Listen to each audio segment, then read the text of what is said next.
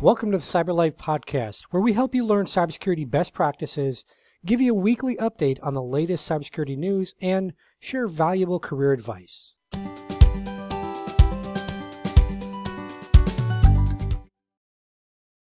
Hey everyone, it's Ken. In today's episode, we have a special guest, Hugh Shepherd. Hugh's going to be talking about living abroad in your tech career. So, Hugh is actually a freelance technology consultant. He's got over 25 years of experience in IT and telecommunications. And for about the past eight years or so, he's been really focused on the cybersecurity realm. He's a founder and principal consultant at HSJR Global Solutions, which is a global consultancy firm. And essentially, he does things like advisory services, uh, does cybersecurity research, general cybersecurity, security awareness training, anything around information technology, as well as things around emerging tech. So he kind of covers a whole gamut for his different clients across the globe. And as as he was younger, Hugh actually served in the U.S. military in the U.S. Army, and he worked as a radio systems operator, which kind of sparked the bug of his entire tech career. He actually considers himself a perpetual newbie, even though he's got a ton of experience, because he's always trying to learn something new, like many of us out there. And since 2016, so filming this in 2023, so about uh, seven years or so, Hugh's actually lived overseas outside the U.S. with his wife and child. And he's done a lot of different international development projects. So he's lived in places like Nepal, he's lived in India, as well as a, a number of other countries across Southeast Asia and Europe. He's visited a lot of places around the world, including th- places like Sri Lanka, Vietnam, Cambodia, Canada, Australia, the UK, Netherlands, France, etc., etc. So he's been a lot of places seen a lot of things and he's got a lot of wisdom for you. Currently, as I mentioned, Hugh and his family live in Thailand. And he finds that kind of cool since he's originally from Ohio, which is one of the states here in the U.S. If you're not from the U.S., but essentially, it's very cold there, and he, and it's kind of uh, isolated as far as culture wise usually. And so for him to live in Thailand is kind of a big deal for Hugh. So without further ado, like I said, Hugh's going to dive into both his tech background, but also living abroad and some of the considerations you need to keep in mind. So that way, if you're kind of you kind of got that itch, right? You're stuck in that cubicle. You you don't want to return to office. You want to actually go live your life and live it in another place. Hugh's got a lot of wisdom. And by the way, bringing Hugh back on to talk about some of the specific resources that you can use for living abroad, you know, or that you can use, you know, as part of living abroad. So listen to this episode, learn a little bit from Hugh about living abroad, and then be sure to check out a future episode where Hugh dives into some of the actual resources he's used or that he recommends for those that are looking to live outside of their current country. So, again, without further ado, let's jump right in and learn from Hugh. So, thanks again for coming on the show, Hugh. Today, we're going to be talking about living abroad in your tech career. So Hugh actually is joining us from Thailand right now, and a lot of cybersecurity professionals I'm noticing are kind of they're they're tired, especially post COVID. They're tired of of being stuck in the office, even though a lot of companies are saying return to work or else you're fired. Um, people just kind of feel more empowered now to take control of their own lives and, and really experience life. And uh, I think there's a guy in, on LinkedIn that says like try life on or something like that. Um, I forget his Maurice or something like that is his name. But anyways, um, I just want to I just want to dive right in, Hugh. Like, what are what are okay. some of the unique advantages that living abroad can offer to individuals that are pursuing a career in tech? Well, uh, overall, Ken, I'll say living abroad uh, gives you opportunity to become a more more well-rounded professional. You know, more well-rounded tech uh, professional specifically. Uh, you know, you're you're getting exposed to different markets, different environments, uh, different perspectives.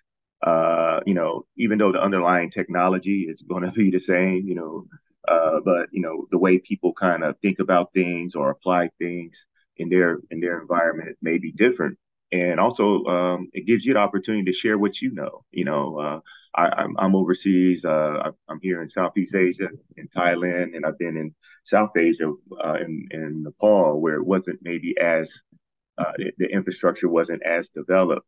So they were definitely interested in hearing my perspective and my experience uh, coming from the West, coming from the States, and just seeing, you know, how it can be applied in their in their environment, in their situation. So I mean, you and I both know cybersecurity careers and any tech career really it's it's it can be very demanding, like on your time, resources, etc.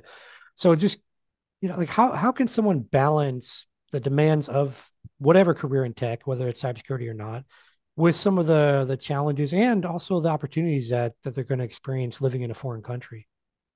Uh, sure. Um, you know, it's going to vary. You know, and I'm gonna I'll speak from my own personal experience.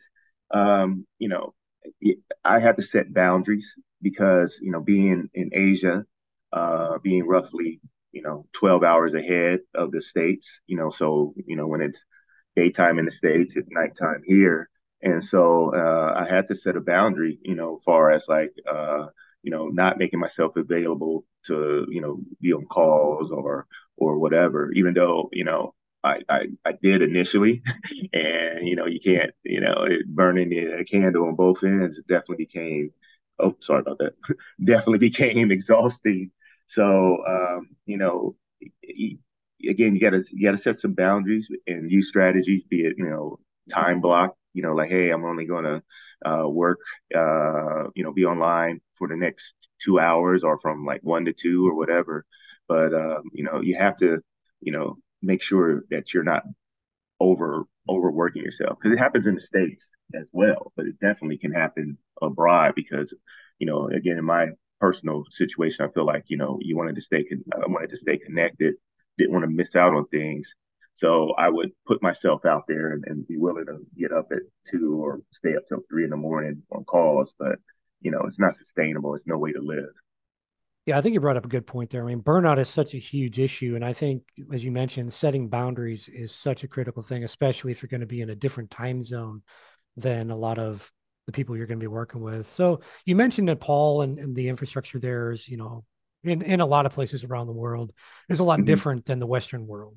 You know, we're yeah. we're very fortunate, especially here in the U.S. Even though people complain, but we're we're actually very fortunate with the things we have access to. So I wanted to ask right. you, like, like how do you stay updated? I mean, of course, Thailand infrastructure is different than Nepal, but how, how do you right. keep like keep abreast of like industry trends, you know, developments, et cetera, when you're not specifically like living in a you know quote unquote traditional tech hub area, and you're also mm-hmm. maybe facing the the impact of internet outage wherever you are. So like how like how do you personally stay updated and, and also like what would you recommend for those out there that are maybe looking at some areas where maybe the internet isn't you know or, or even the power isn't reliable mm-hmm. like like it is here in the us okay. Yeah sure. Um, well one of the main things uh, that i uh, started doing again since I've been abroad is uh, reading books, you know, and actual physical, you know, hard copy books, uh, because you know, um, one, I enjoy them better, and uh, also there's no dependency on uh, is my Kindle charged or is my you know am I going to be able to download this this uh, book onto my phone or whatever. So you know, uh, have an opportunity to read books again has been helpful.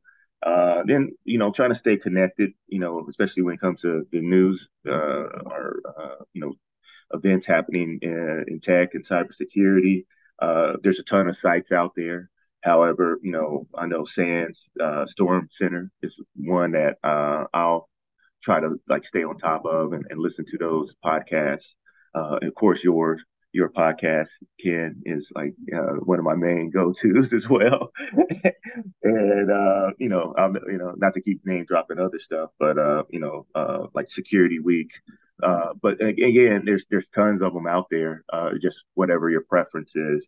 Uh, and another thing that's been really, really helpful for, for me uh, is just staying connected, you know, be it through, you know, there's tons of organizations, be it through, uh, you know, I'll, I'll, just name a few like, you know, Cyversity, Cybrary, uh, uh, Blacks in Cyber, you know, these organizations are global and they have a uh, international presence, you know, even though they are, you know, based in the U.S., their membership and their communities spans the globe. You know, when you know in these Discord and and uh, Slack communities. So being a part of those, you know, even if it's just you know, you know, uh, just popping in occasionally, like just seeing what people are talking about, seeing what some of the posts are about, has been very helpful. And also, uh, you know, you know, working in IT, we all have certs you know, and there's these organizations that provide the certs, especially in places like here in Thailand, they have chapters like ISACA, uh, CompTIA, ISC Squared. So getting involved in uh, those organizations. You know, again, they have conferences nearby. You know, check them out. Uh, actually, matter of fact, I'm going to a conference next week in Singapore, uh, cybersecurity something Asia. Uh, I feel bad, I should know, but yeah, you know, but that's you know, it's, it's it's a little bit of hustle. You know, it's a little bit trying to stay engaged and, and stay busy, but you know, it's worth it. You know, especially if you're you know serious about your career and serious about uh, you know, IT and cybersecurity, you know, it's it's not a static thing. It's it's constantly changing. You got to stay on top of it. So I want to say I, I appreciate the shameless uh, plug of the podcast. So listen to Hugh; he's he's an expert on on that type of thing. So, I mean, do you do you feel that you do you feel that living abroad has has helped accelerate your career, or do you have an example of like maybe someone you know that that you feel because they lived abroad, it seemed to maybe expand, you know, some of the opportunities they had in their career? Uh, yeah, sure. Uh, I mean, I'll, I'll definitely, you know, speak for myself on this one uh, because uh, it, it changed my mindset. You know, it was very uh, uh, kind of awakening for me when it comes to career when it comes to like, you know, quality of life and my approach to work. Uh, you know, I I lived in the DC area uh, for 15 years, uh, you know, as an adult working there, and I kind of limited limited myself to the DC area, you know, uh, which you know wasn't bad. I mean, enjoyed living there, but when it came uh, came to work and and career, you know, if it wasn't like Beltway or DC uh, DMV as we we call it, was if it wasn't like related to that, I just really you know like didn't think it was something I would pursue or uh, attainable. But since I've been abroad, again, I had to kind of reinvent myself. And, and actually, I won't say kind of, I did have to reinvent myself. I had to, you know, take off those limitations and be more entrepreneurial and think more like uh, be, be freelancing, uh, being a freelancer. And, uh, you know, um, basically, uh, uh, I can't think of it. I was trying to put in a sports analogy, but like create my own shot you know, even though I can't play basketball worth a dime, but you know, it comes to, you know, uh, like just kind of make my own way in my career instead of just kind of like, uh, you know, accepting the standard kind of, hey, nine to five, go to the office, then go home. So now, um, you know, it's been, you know, I've started my own uh, freelance company, um, basically a one man uh, consulting firm, and it's been invigorating because you know I'm I'm deciding on the areas I want to like focus on. You know, it's it's enjoyable.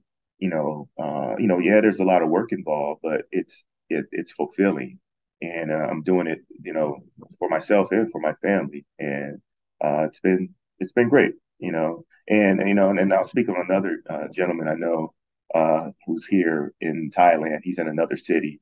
Uh, you know, I know he he was uh, like prior military like myself, and uh, was in the states. But now, he, you know, he's he's doing other things. He's retired, but now he's still engaged in uh, IT and doing a lot of AI stuff. And I'm like, wow, you know, this guy is just really getting into AI really deep, and just you know, it's it's like he's you know, you know, reinvigorated himself. So, you know, uh, I, I, hope I'm answering the question. I'm kind of all over the place, but yeah, it's been great. It, it, you know, it's just been kind of uh, reawakening being abroad, get, getting out of my old normal environment back in the states, back in DC, back, back in DC. So, what were some of the maybe some of the cultural challenges that that you and and or your family faced, like when you guys first moved to to Thailand? Well, you know, uh, my wife is, uh, you know, she grew up abroad. You know, she's American. She's born in Brooklyn, but she, you know, grew up like, uh, you know, other parts of the world. So it's okay for her. Now I'm from Ohio. and if we couldn't drive there, we weren't going. And and this is also for speaking of a guy who uh, got lost in Springfield, Ohio, going around the block. So for me to move abroad and go to you know a country where I didn't speak the language and I stood out, you know, being you know African American in, in, in Nepal, in Kathmandu, excuse me, Kathmandu, Nepal, I kind of stood out. So just kind of getting used to not having the normal comforts of home, having to deal with you know uh, uh, power cuts, you know, where you're without power for like eight to twelve hours a day was like unheard of, you know. And then there's certain things like, uh, you know, uh, I found in in South Asia, uh, and, I'm sure it's other places here, you know, overseas as well. Staring at someone isn't considered necessarily rude, necessarily rude. and you know, and, and at first I was like, "Why are you staring at me?" And uh, and and but uh, I was someone enlightened me and said, like, "Well, you're probably, you know, there it's curiosity, and you're probably the only black man they've ever seen. so like, just why don't you just say hello?" And you know, and see, yeah, see how it goes. And and once I was uh, enlightened to that, and would speak to folks and say hi. I, I, I became the most popular guy in my neighborhood in in Kathmandu. I probably could have won uh, mayor if I decided to run for mayor of Kathmandu. you know, I mean, the you're you're still young, Hugh, right? You can still run for mayor in uh, Nepal if I, you want I, to. I still have a chance. I still have yeah, a chance. Yeah, yeah. um, you know, but you you actually bring up a good point there. I think you know here in the U.S., like I mean, anyone listening to this in the U.S., you know, like someone stares at you, like it, we're throwing down, right? But but in a lot of other places around the world, not just in Southeast Asia, it's it's just normal. You know, if you if you look at other countries as well, here in the U.S., we're we've got to think about space. Like if you're yeah. up on me, like I'm yeah. gonna throw a punch, probably, right? But yes. if you've never been like if you're like Hugh originally, right, where you grew up in Ohio and and I grew yeah. up in a northern state. I live in Texas now, but like there's mm-hmm. just a thing about personal space and things like that that in other countries it's just part of the culture where, right. where that stuff doesn't exist, you know. And so I think that yeah. I think you brought up a good point, not directly, but you kind of you know uh, alluded to it. Is if you're going to go live somewhere else, you have you, you have to be mindful of the way of life there, because yeah. it doesn't mean that there, uh, you know, that someone's a good example. I think is um, you know, for those that know me, know my wife's black, and here in the U.S., mm-hmm. there's there's areas that are very, um, let's just call them very pale, right? Because I'm a pale white guy. Like very, there's a lot of areas where there's not a lot of diversity. Like growing up, yeah, yeah, there really wasn't diversity where I grew up, right? There was, you know, there was mm-hmm. some Latino, there was um, the occasional black person. That you know, mm-hmm. like, there's only um, two or three that I remember in all of my school years, mm-hmm. and and that's not saying like the like the stuff that I see in this. And not, not by the way, if you're Southern, listen to this. I'm not knocking you. Don't right. send me hate mail. But there's some things that are accepted in the south part of the U.S. that are not accepted in, in the northern part of the U.S. where I where I grew up at. Right. So that the type of stuff, and and you can read between the lines on that if you're from the U.S. You you, you know what I'm talking about. We're not going to go into that on this podcast. But anyways, right. I, I didn't have a lot of diversity, but what what you experience in those areas, even in the U.S., where where people just don't see, you know, all you see is like pale white people. Like you, are gonna glance, right? You're gonna glance at right. someone else, and it's not like, oh my god, you know, there's someone that you know. It's not usually like that. Ninety nine percent of the time, there's always a jerk here and there, but for the right. most part, it's not like that. And that, that's, I guess, the point I'm trying to make here is that it's the same way in other places around the world as well. And and there's places, um, I mean, I've been a pale white guy going to some places and I stand out, right? So right. it's you know, and, and again, it's you know, there's there's a different culture there, a different way of life, and it's not always most most people, most human beings are good, right? They're good. They're just trying to live their lives. They're friendly. They're they're you know, a smile is universal. Um, you know, as is oh, yeah. you know, a, as is cursing, you know, as is you know, like a lot of things are you know, people understand certain things and you know, and that goes across cultures. But I, I, think the key thing to keep in mind for anyone looking to live abroad, no matter where that is, is it's going to be a different type of culture there, and, and yes. you just need to get yourself familiar with that and understand that the most people are not out to get you. They're not trying to you know harm you or be rude or anything. You know, it's just it's just they may be like, hey, I've never seen you know a black guy right. like you right you know it's just just yeah. the way it is in a lot especially in, in asian countries i've, I've heard from a lot of um, people that are from all sorts of different races and backgrounds and things. But um, yeah, anyways, we yep. could go on for a whole thing about that. We also could have another episode if y'all want. Let us know in the comments if you want Hugh to talk about all his times getting lost while driving around the block. Um, and uh, you know, I think we could do a whole episode on, on that. It's, oh yeah, so, like there's a whole episode there, man. A trilogy. um, so you know, so so moving abroad isn't like you book, you know, travel with a travel agent, you go on a quick vacation or cruise or whatever. there's probably mm-hmm. some legal and logistical challenges. So do you mind just sharing, like, just focusing on Thailand, you know, because you guys have been there a couple of years. So yeah. do, just focus on that. Like, what are what are some of the again? So, quick disclaimer: this is not legal advice. You need to like no. look up this stuff yourself. But he's going to give you a little exactly. insight. But what are some yep. of like the legal and even logistical challenges that, that you and your family face going from the DMV or the DC area for those that don't know what that is um, over to Thailand? Like, what were some of the some of the basic things that that you had to get in place, and maybe some of the challenges you faced that you didn't consider ahead of time? Uh, yeah, sure. Well, uh, you know, it's definitely a uh, heavy lift. It's a, it's a, you know, it's not easy. Just, you know, relocating your life to the other side of the world to another country. Uh, we were lo- fortunate because my wife works in development, and this uh, the reason for the move was was work related. So you know, a lot of the logistics, far as moving home, well, furniture and stuff like that, was done through her her employer. However, it still required um, um, uh, uh, well, I was lucky, like on the first move. Well, it, she went abroad. Uh, she went over there for a couple weeks prior uh, to look for a place and everything, and so had that settled. But uh, you know that was helpful. But you're not always going to have that luxury. You know, when we came to Thailand, it was just like, okay, um, you know, to put all our stuff in the boat. You know, they're going to because you know there's no air travel uh, for a lot of big stuff, or you know, or at least the company's not going to pay for it, you know, because it's too expensive. And then you know, once you get in country, you're at the hotel. You know, you're in there for you know a few weeks, a month, or whatever until you actually find a home. And then that's when you get like, okay, let's get all our stuff brought in, do all of that, you know, and get settled in.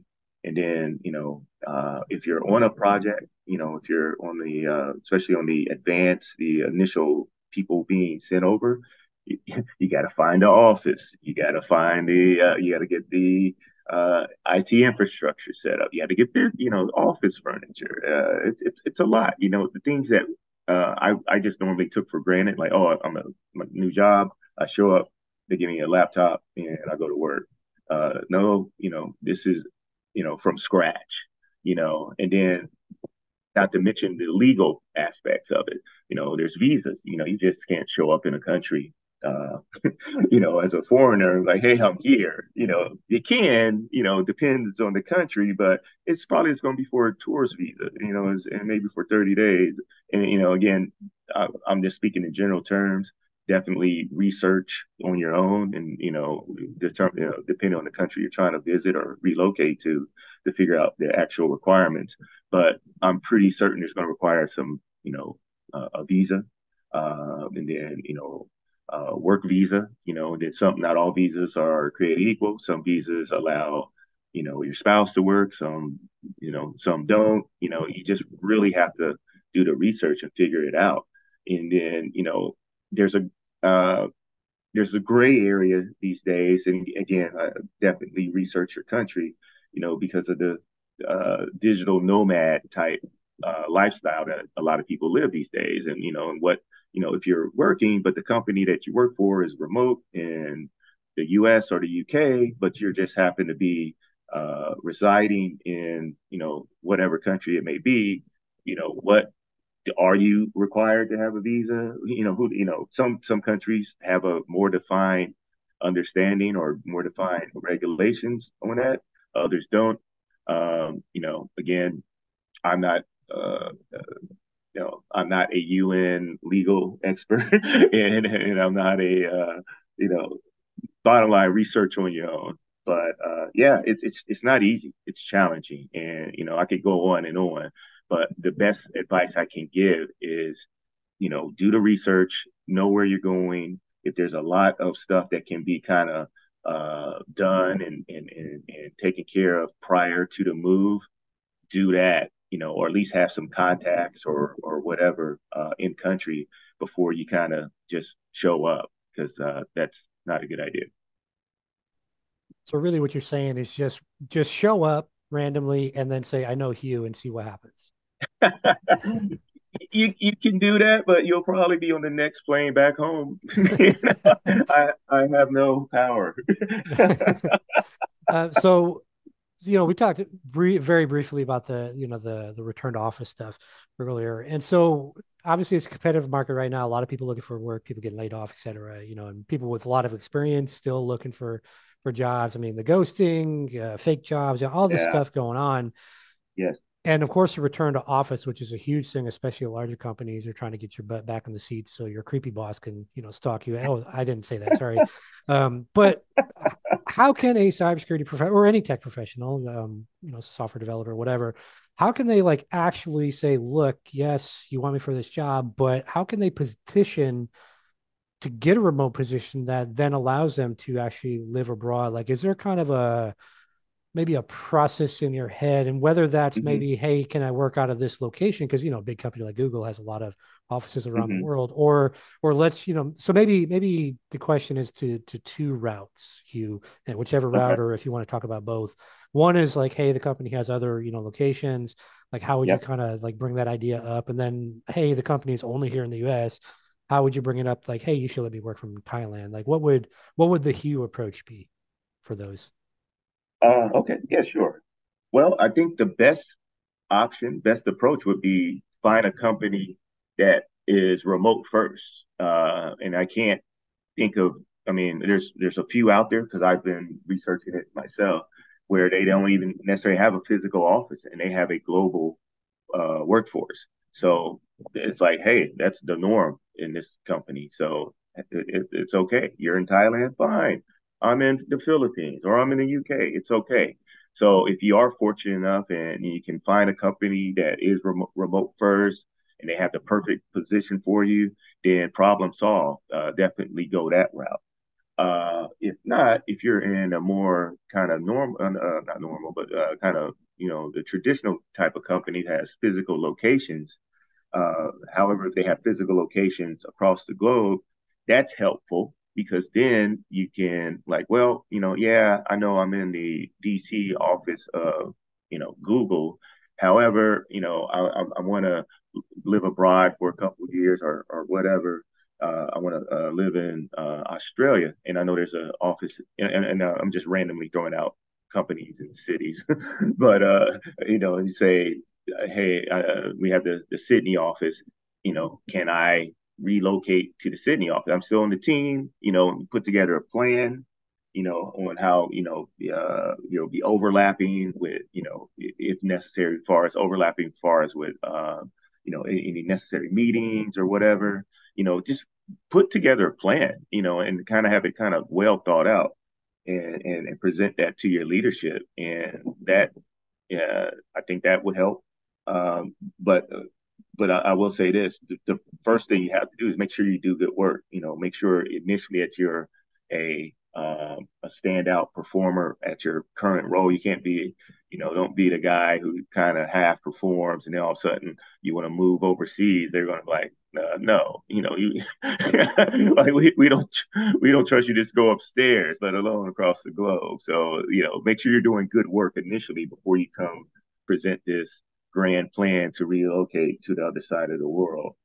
Uh, and then, uh, then uh, I guess there's a third uh, route. You know, if you are in a company that doesn't have the um, international presence, you know, and they more traditional, they're more traditional one physical location or just you know a few locations in the physical locations in the states. Uh, again, uh, I'll say have a plan, have it mapped out for them to where when you present that to your leadership, they see how it's going to play out, you know, and you have an established track record of being a strong performer. Uh, you know, uh, make concessions like, well, you know, hey, I'll I return every three months. You know, I'll, I'll work from the states every, you know, uh, you know, for a week, um, you know, every three months or something like that. And that could that could even be the case with the other company, like the the quote unquote Google example company that I provided a second ago. So uh, to sum it up, again, it starts with doing a good work, have a history of being a high performer, so that when you come in there with this this scheme or with this plan, that people you know will have faith in you that you will still be able to deliver and do good work, and and have it planned out. You know, uh, you know, having a plan helps. You know, uh, and it helps people uh, have a comfort level in in in this in this move that you want to do instead of having it, having it be kind of a half baked thing. So hopefully that's useful. You know, I, I kind of didn't take either route uh, because I, I'm what they would refer to as the trailing spouse. So I uh, eventually had to resign my role and just kind of I was for yeah, oh yeah that, I guess that's the fourth option. If your if your spouse is the breadwinner and they're uh, you know um, on an international pro- uh, project then you pretty much can just follow them and just start a new start a new in a new location.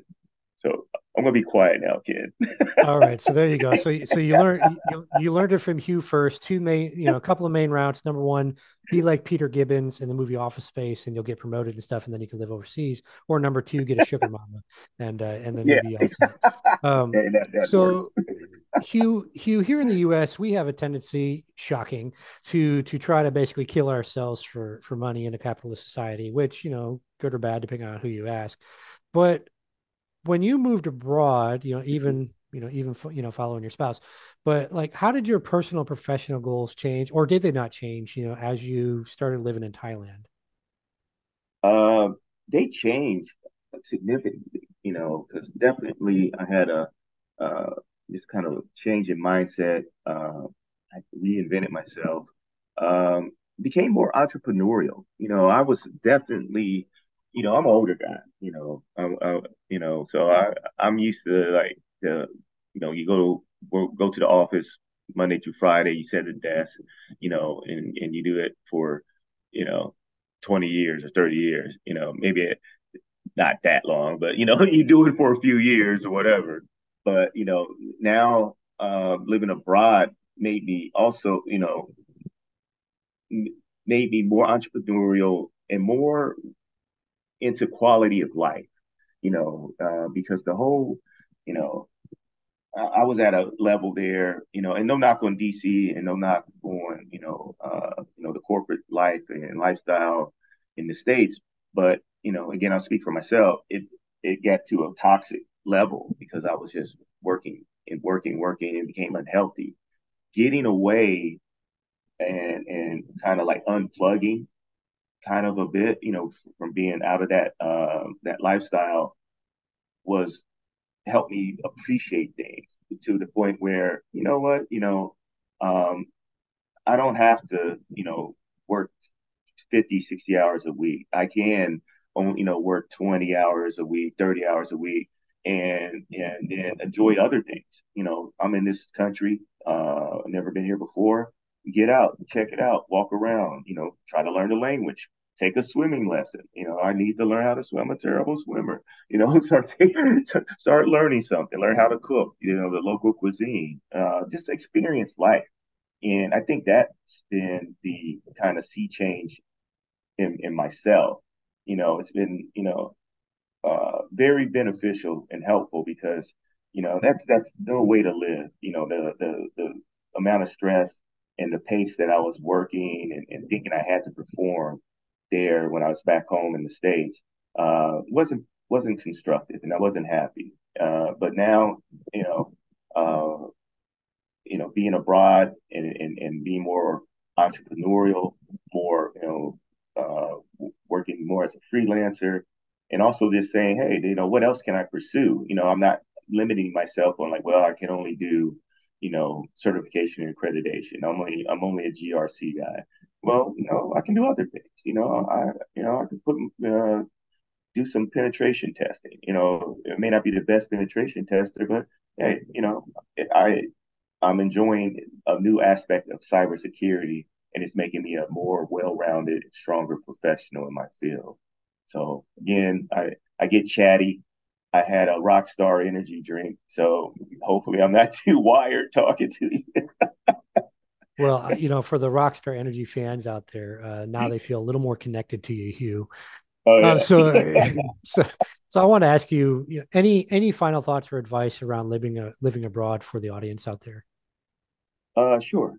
Um, I'm gonna I'm gonna push it. You know, I'm gonna say everyone. I I, I recommend that everyone get opportunity to experience working abroad, at least at some point in their life, in their career, even if it's for a week, you know, for a small project. or like myself for you know several years because it's it's it makes you more well-rounded. You know, uh, you know, it gives you opportunity to see things from a different perspective, and you know, and hopefully it'll make you more, you know, uh, appreciate, you know, uh, where you are in your career, and you know, and, and and the possibility of things that you can, other things you can do in your career. You know, um, I, I think it's a, it, has been extremely beneficial for me and I think it's a, a, good opportunity for you know just about anyone. You know, if, you if you if you want to do it, just give it a shot. You know, it, uh, definitely there's some a lot of upside to it.